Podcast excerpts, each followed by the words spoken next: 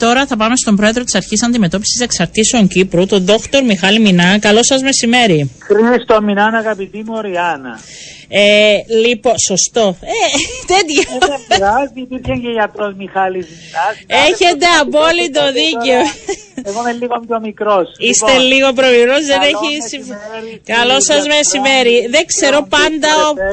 Αγαπητή Μωριάνα, κανένα πρόβλημα. Όποτε μιλάμε, γιατί δεν είναι η πρώτη φορά, δεν έχουμε να πούμε και τα καλύτερα αποτελέσματα. Κύριε Μηνά, αυτή τη φορά θα μιλήσουμε για μία έρευνα γενικού πληθυσμού που παρουσιάστηκε την προηγούμενη εβδομάδα και έδειξε μία σημαντική αύξηση στους αριθμούς χρηστών κάναβης. Δεν ξέρω, εσείς θα μας πείτε αν αυτό είναι θετικό ή αρνητικό. Είναι ανάλυση από αστικά λίμματα του προηγούμενου χρόνου. Θα διευκρινίσουμε δύο πράγματα για να είναι ξεκάθαρα στο μυαλό των ακροατριών και των ακροατών. Η Αρχή Αντιμετώπισης Εξαρτήσεων Κύπρου παρουσίασε δύο έρευνες. Η μία είναι τα αστικά λίμματα για το 22, όπου μετρούνται 4 φορές το χρόνο σε όλες τις επαρχίες οι συγκεντρώσεις των ναρκωτικών και των μεταβολητών τους, ώστε να γίνεται σύγκριση και να εντοπίζονται μεταβολές. Και η δεύτερη έρευνα είναι η έρευνα του γενικού πληθυσμού που διεξάγεται πανευρωπαϊκά σε 21 χώρες και 104 πόλεις, που είναι του 23 και συμπερίλαβε ένα μεγάλο δείγμα 3.500 ατόμων και είναι η έκτη κατά σειρά που γίνεται στην πατρίδα μας. Και τα συμπεράσματα... Το συμπέρασμα που είδατε, θα πούμε για την κάναβη, αφορά την έρευνα γενικού πληθυσμού ηλικίας από 15 με 64 χρόνια το 2023. Όσον αφορά την κάναβη, έχετε μεταφέρει το μήνυμα ήδη, θα πούμε εμείς και λίγα νούμερα, ότι η προηγούμενη έρευνα γενικού πληθυσμού ήταν το 2019. Τώρα, 4 χρόνια μετά, 3 βασικά χρόνια μετά, στην ερώτηση πόσοι από εσάς έχετε δοκιμάσει κάναβη έστω και μια φορά τη ζωή σας, από το 14% έχουμε ανέβει στο 18%, 4% αύξηση, η οποία είναι στατιστικά σημαντική. Αλλά υπήρχε η αύξηση κάναβης και από την άλλη έρευνα παράλληλη, γι' αυτό τις ανέφερα και τις δύο, έτσι, από τα λίμματα. Δηλαδή είναι δύο παράλληλες που δείχνουν το ίδιο καταλήγουν στο συμπέρασμα, ότι έχουμε αύξηση. Είναι απλώς ποσοτικά. Ναι. Είναι του γενικού πληθυσμού το 14 με το 18 που αναδεικνύεται και δείχνει μάλιστα η έρευνα του γενικού πληθυσμού που αφορά την κάναβη ότι αφορά η κύρια πλειοψηφία νέους άντρες 15 με 34 και δεν είναι μόνο το ερώτημα που ανησυχεί πόσοι δοκιμάσετε μια φορά στη ζωή, αλλά κατέδειξε και αύξηση στην προβληματική χρήση, δηλαδή... Τι σημαίνει προβληματική? Προβληματική είναι διάφοροι ορισμοί. Ο ένας είναι πόσοι καπνίσατε τον τελευταίο μήνα και πόσοι τις περισσότερες μέρες του τελευταίου μήνα. Οπότε είναι κάτι που δείχνει ότι ένας σημαντικός αριθμός αυτών των ηλικιών και ανδρών συνεχίζει τη συστηματική υπεριστασιακή χρήση. Μάλιστα. Το ότι είναι... Θα σας ρωτήσω τις ερωτήσεις, δεν ξέρω αν ακούγονται και λίγο αστείες, αλλά είναι απορίες μου. Το ότι είναι κάναβη είναι πιο θετικό. Κοιτάξτε να πούμε συγκριτικά, να μην πούμε θετικό αρνητικό, γιατί όλες είναι σωστό, ναι. Και η Αρχή Αντιμετώπισης... Καταλαβαίνετε τι θέλω να πω, ότι θα μπορούσε να είναι ουσίες πιο... Θα σας πω ότι τα διεγευτικά, αυτά που ακούγονται ως πιο σκληρά ναρκωτικά, η κοκαίνη ας πούμε από την έρευνα των λιμάτων, γιατί στα άλλα ναρκωτικά όπως είναι τα διηγευτικά, δυστυχώς η έρευνα γενικού πληθυσμού δεν μας δίνει ιδιαίτερα αξιόπιστες πληροφορίες, γιατί είναι τηλεφωνική ή διαζώσης. Και δύσκολα παραδέχεται βέβαια κάποιος. Αποφεύγονται οι απαντήσεις. Οπότε εκεί συμπληρώνει τις άλλες έρευνες η έρευνα αστικών λιμάτων, η οποία δείχνει αύξηση της χρήσης κοκαίνης μικρής σε όλες τις πόλεις και ιδιαίτερα τα Σαββατοκυριακά, αλλά παραμένει χαμηλή σε σχέση με την Ευρώπη. Όπως και η έκσταση και η αμφεταμίνη, πάρα πολύ χαμηλά από τον ευρωπαϊκό μεσόρο. η μόνη διαγερτική ουσία που για διάφορους λόγους που δεν μπορούν πάντα, προφανώς έχουν σχέση με τη διαθεσιμότητα και την προμήθεια, η μόνη διαγερτική ουσία που παρουσιάζει αύξηση σε όλες τις πόλεις της Κύπρου είναι η μεθαμφεταμίνη. Ναι. Και βρίσκεται κοντά στον ευρωπαϊκό μέσο όρο. Να τονίσουμε όμως ότι η αύξηση... Πού είναι ο μέσος όρος, περίπου πώς... Ο μέσος όρος είναι γύρω στο 7-8% και εμείς είμαστε στο 2-3% στην κοκαΐνη και γύρω στο μέσο όρος στη μεθαμφεταμίνη. Μάλιστα. Από εκεί και πέρα πρέπει να πούμε ότι η αύξηση της κοκαΐνης και όλων των διαγερτικών, άσχετα στην Κύπρο βρίσκουμε κυρίως μεθαμφεταμίνη, είναι ένα πανευρωπαϊκό φαινόμενο. Ηλικιακά, αν συγκρίνεται με προηγούμενη έρευνα, έχει πέσει ο μέσος όρος για τους χρήστες ή για όσους έχουν δοκιμάσει? Ο μέσος όρος μπορεί περιστασιακά και πολύ σποραδικά να βρούμε και κάποια πιο μικρή ηλικία για την κάναβη.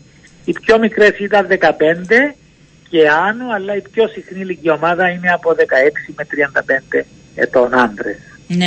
Ξέρετε, επειδή λέγαμε ότι την περίοδο του κορονοϊού και του εγκλεισμού ίσως να είχαμε περισσότερη αύξηση, αλλά φαίνεται ότι δεν τελειώνει αυτό και συνεχίζει η αυξητική πορεία. Αυτό δυστυχώς δεν τελειώνει. Γιατί ήταν, θυμάμαι τότε το συζητούσαμε έντονα, ότι πιθανόν και η αυξητική τάση που βλέπουμε είναι λόγω ψυχολογίας, είναι λόγω...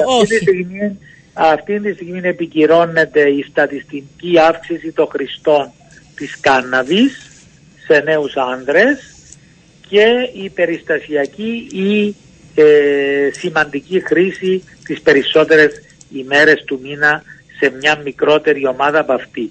Από εκεί και πέρα όσον αφορά η αντιμετώπιση των εξαρτήσεων... Αυτό σας ρωτούσα, η αρχή τι κάνει γι' αυτό, την ανησυχούν αυτά τα αποτελέσματα? Σίγουρα δεν μπορούμε να πούμε ότι ζούμε εκτός της πραγματικότητας, γιατί η έρευνα γίνεται κάθε 3 χρόνια, οπότε και τώρα λόγω του κορονοϊού έγινε στα 4 χρόνια. Δεν θα καθησυχαστούμε ή εφησυχαστούμε ότι βρισκόμαστε κοντά στον ευρωπαϊκό μέσο όρο όσον αφορά την κάναβη, διότι ο εφησυχασμός φέρνει τα αντίθετα αποτελέσματα.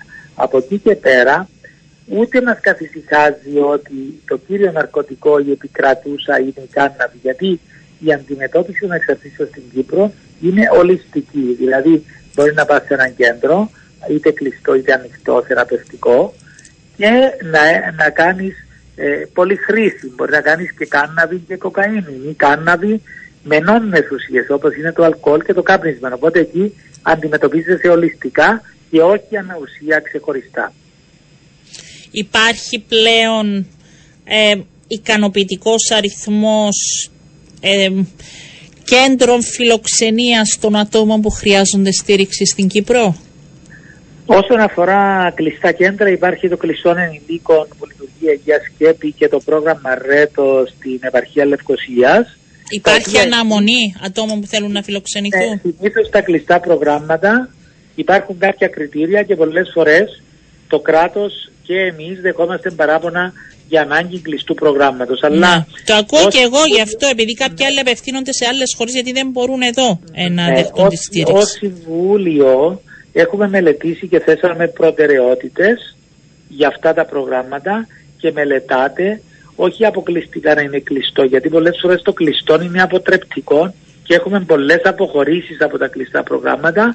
Ίσως η προσθήκη ενός εντατικού ημερήσιου, δηλαδή να είναι ολοήμερα εκεί ο εξαρτημένος, να δέχεται ολιστική αντιμετώπιση και πολλές φορές υπάρχει συνοσηρότητα και πρέπει οι δομές να έχουν και ψυχίατρο και να πηγαίνει στο σπίτι του για ύπνο μόνο. Πού βρίσκεται αυτή η σκέψη όμως? Αυτή η σκέψη έχει προχωρήσει και είναι στις προτεραιότητες της αρχής. Για να υλοποιηθεί θα πρέπει να υπάρχει έγκριση από το κράτος. Υπάρχουν οι προϋποθέσεις, να υπάρξει ο προϋπολογισμός, αλλά πιστεύουμε ότι δεν μπορούν να γίνουν ταυτόχρονα πολλά προγράμματα λόγω του περιορισμένου προϋπολογισμού. Έτσι βάζουμε 2 το πολύ προγράμματα σε προτεραιότητα. Την ώρα ποιο είναι σε προτεραιότητα? Η προτεραιότητα μια είναι ένα εντατικό ημερήσιο πρόγραμμα εντός των φυλακών, ώστε να περιοριστούν και οι ανάγκες για προγράμματα εκτός των φυλακών. σε συνδυασμό με αυτό που λέμε πάλι εντατικό ημερήσιο εκτός των φυλακών, που μπορεί να τρέξει και ένας μη κυβερνητικός οργανισμός. Ναι. Παράλληλα θέλω να αναφερθούμε και στο ποσοστό σε σχέση με την κατανάλωση αλκοόλ. Ναι. Κρατά ότι και εδώ έχουμε μια αύξηση και των ατόμων με εξάρτηση από το αλκοόλ. Εδώ, ναι. Και ατόμων που οδηγούν υπό την επίρρεια αλκοόλ. Εμένα τα κρατάω αυτά γιατί είναι ζητήματα πολύ που σωστά, αναφέρουμε. Ναι. Αυτά αναφέρομαι για να είναι ξεκάθαρο, όπως είπατε, ότι είναι από την έρευνα του γενικού πληθυσμού. Ναι. Έχει αυξηθεί η χρήση αλκοόλ, είναι περίπου στα ίδια. Περίπου στα ίδια. Εκείνο το οποίο έχει αυξηθεί και έχετε επισημάνει, από το 40% έστω και μία φορά το χρόνο, έχουμε μία ανάνοδο του 6% στη μέση, δηλαδή 46% η μισή περίπου των συμπολιτών μας έχουν μεθύσει έστω και μία φορά το χρόνο. Επίσης πρέπει να πούμε ότι οι εξαρτημένοι από το αλκοόλ από το 4,6 έχουν φτάσει περίπου στο 6,1% αύξηση της εξάρτησης από το αλκοόλ. Και τέλος, εκείνο που επισημάνεται σωστά, το 32% αν θυμάμαι, ας πούμε το 1 τρίτο... 32% ναι. Ναι, το 1 τρίτο έχουν παραδεχτεί ότι έχουν οδηγήσει μετά από την κατανάλωση 3 έως 6 αλκοολούχων ποτών, αρκετά ψηλό ποσοστό για την οδική συνείδηση. Έχουμε και ηλικίες, είναι μικρότερες ηλικίες, έχουμε έτσι μια εικόνα για το ποιοι. Έχουμε και ηλικίες σε σχέση με το αλκοόλ και την κατανάλωση. Ναι, οι ηλικίες επικρατούν και εδώ συντριπτικά οι νέοι άντρες, αλλά όσον αφορά τον εθισμό στο αλκοόλ, εκείνον το 5,7 αφορά μεγαλύτερες ηλικίες. Μάλιστα. Γιατί άλλο, άμα βάζουμε άλλο το 16, άλλο το 34. Δηλαδή είναι τεράστια η διαφορά. Αλλά οι εξαρτώμενοι από τον αλκοόλ συνήθως είναι μεγαλύτερης ηλικίας. Ναι, και είναι περισσότερο άντρες πάλι. Αυτό αλκοόλ, ναι. Είναι περισσότερο άντρες πάλι. Ναι. Σε αυτό τον τομέα υπάρχουν προγράμματα που κάποιος μπορεί να απευθυνθεί. Υπάρχουν προγράμματα, υπάρχουν προγράμματα που δέχονται και ανηλίκους, όπως είναι ο Αχιλλέας, ο Προμηθέας, ο Περσέας και το αποφασίζω 18 κάτω στη Λάρνακα, Περσέας στη Λευκοσία, Προμηθέας στη Λεμεσό, αποφασίζω 18 κάτω στη Λάρνακα και η Τόλμη Πάφου. Υπάρχει έτσι με ζήτηση σε σχέση με ανηλικούς από τους οικογένειες. Υπάρχουν αρκετοί ανήλικοι, οι οποίοι δεν είναι μόνο αλκοόλ, μπορεί να υπάρχει πολυχρήση με κάπνισμα ή και πιο προς τη φυσική ηλικία με μαριχουάνα και γίνεται συμβουλευτική, ατομική και ομαδική χωρίς εσωτερική διαμονή. Έχουμε κάνει βήματα, γιατί θυμάστε και όταν θυμάμαι πρώτο αναλάβατε αυτή την θέση, λέγαμε γιατί υπάρχει και ένα ταμπού στην κοινωνία μας και στην οικογένεια και για να ζητήσει βοήθεια και για να δημοσιοποιήσουν το γεγονός. Κάνουμε βήματα σε αυτό τον τομέα. Εγώ πιστεύω ότι υπάρχει αρκετός κόσμος που παίρνει τηλέφωνο και εμένα, παίρνει και στην αρχή και ζητά βοήθεια. Είναι πολύ σημαντικό γιατί καμιά οικογένεια νομίζω δεν μπορεί να το αντιμετωπίσει από μόνη της. Διότι ακριβώς όπως είπατε αγαπητή Μωριάνα, είναι το στίγμα. Ο κοινωνικός στιγματισμός, το περιθώριο, η διάκριση, εκτός από το ότι στυλιτεύουν και παραβιάζουν τα ανθρώπινα δικαιώματα αυτών των συμπολιτών μας, οδηγεί, όπως είπατε πολύ σωστά, και στην αποφυγή αναζήτησης θεραπείας.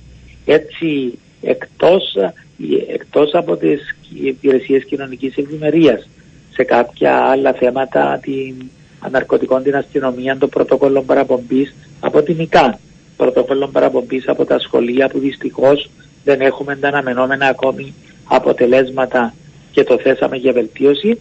Δηλαδή τι μπορεί να γίνει μέσα από τα σχολεία, εντοπισμός? Υπάρχει εκπαίδευση των συμβούλων καθηγητών 2 με 3 φορές το χρόνο, ώστε να εντοπίζονται περιπτώσεις που πιθανόν να έχουμε εξάρτηση από νόμιμες ή παράνομες ουσίες και σε συνεννόηση πάντα με την οικογένεια παραπέμπονται σε πρόγραμμα. Ναι. Δεν υπάρχει αυτή με η αντίληψη, προσπάθεια από πλευράς των εκπαιδευτικών. Υπάρχει, αλλά πιστεύω εκεί υπάρχουν διάφορα ταμπού και ερωτηματικά ώστε να μην λειτουργεί, και το έχουμε χθες και στη συνάντηση που είχαμε με την Υπουργό Παιδείας και ψάχνουμε τρόπους, ώστε να μην λειτουργεί όσο θα πρέπει να λειτουργεί. Ενώ το πρωτόκολλο νεαρής παραπομπής νεαρών συλληφθέντων από την ΙΚΑ λειτουργεί πολύ καλύτερα. Μάλιστα. Και θα πρέπει να γίνεται προσπάθεια από όλους. Αν μας ακούει κάποιος τώρα, είτε ο ίδιος είναι χρηστής, είτε γνωρίζει κάποιος στην οικογένειά του, πώς μπορεί να κάνει την πρώτη επαφή για να δει πώς θα κινηθεί? Στην ιστοσελίδα με ανωνυμία της Αρχής Αντιμετώπισης Εξαρτήσεων Κύπρου θα βρει όλα τα τηλέφωνα και μπορεί να πάρει και θα τον καθοδηγήσει ο αρμόδιος λειτουργός που να αποταθεί. Ναι. Άρα με ένα τηλέφωνο μπορεί να δείτε επόμενα βήματα και με ανωνυμία μάλιστα, γιατί ακριβώς είναι αυτό που λέμε. Ευχαριστώ πάρα πολύ, γιατρέ, να είστε καλά. Καλό σας μεσημέρι. Αγαπητή Μωριάνα, θα πω ότι η Αρχή Αντιμετώπισης Εξαρτήσεων Κύπρου, δεν κουράζομαι να το τονίσω, ότι λειτουργεί πάντα με επίκεντρο τον άνθρωπο και τα ανθρώπινα του δικαιώματα. Με απόλυτο σεβασμό στα προσωπικά δεδομένα, στα ανθρώπινα δικαιώματα, και υποστηρίζουμε, όπως και εσύ το έχεις τονίσει, την ανεμπόδιστη και ισότιμη πρόσβαση αυτών των συμπατριωτών μας σε θεραπευτικές δομές. Ναι, και θα ήταν, γιατρέ, να σας πω μια φορά, τώρα το λέω και από αέρος, θα το κανονίσουμε εκτός, θα ήταν πολύ σημαντικό κάποια στιγμή να μιλήσουμε και με ανθρώπους που έχουν περάσει και έχουν βιώσει όλη αυτή την προσπάθεια, για να δώσουν και αυτοί το δικό τους μήνυμα προς τους ανθρώπους που αυτή την ώρα χρειάζονται στήριξη, όταν είναι έτοιμοι κάποιοι άνθρωποι, να μπορέσουν να βοηθήσουν και τους συνανθρώπους τους. Νομίζω μέσα από τα βιώματα είναι πολύ σημαντικό. Να είστε καλά, γιατρέ, σας ευχαριστώ πολύ. Πρόεδρος της Αρχής Αντιμετώπισης Εξαρτήσεων Κύπρου, ο Δόκτωρ Χρήστος Μηνά, ήταν στην τηλεφωνική μας γραμμή.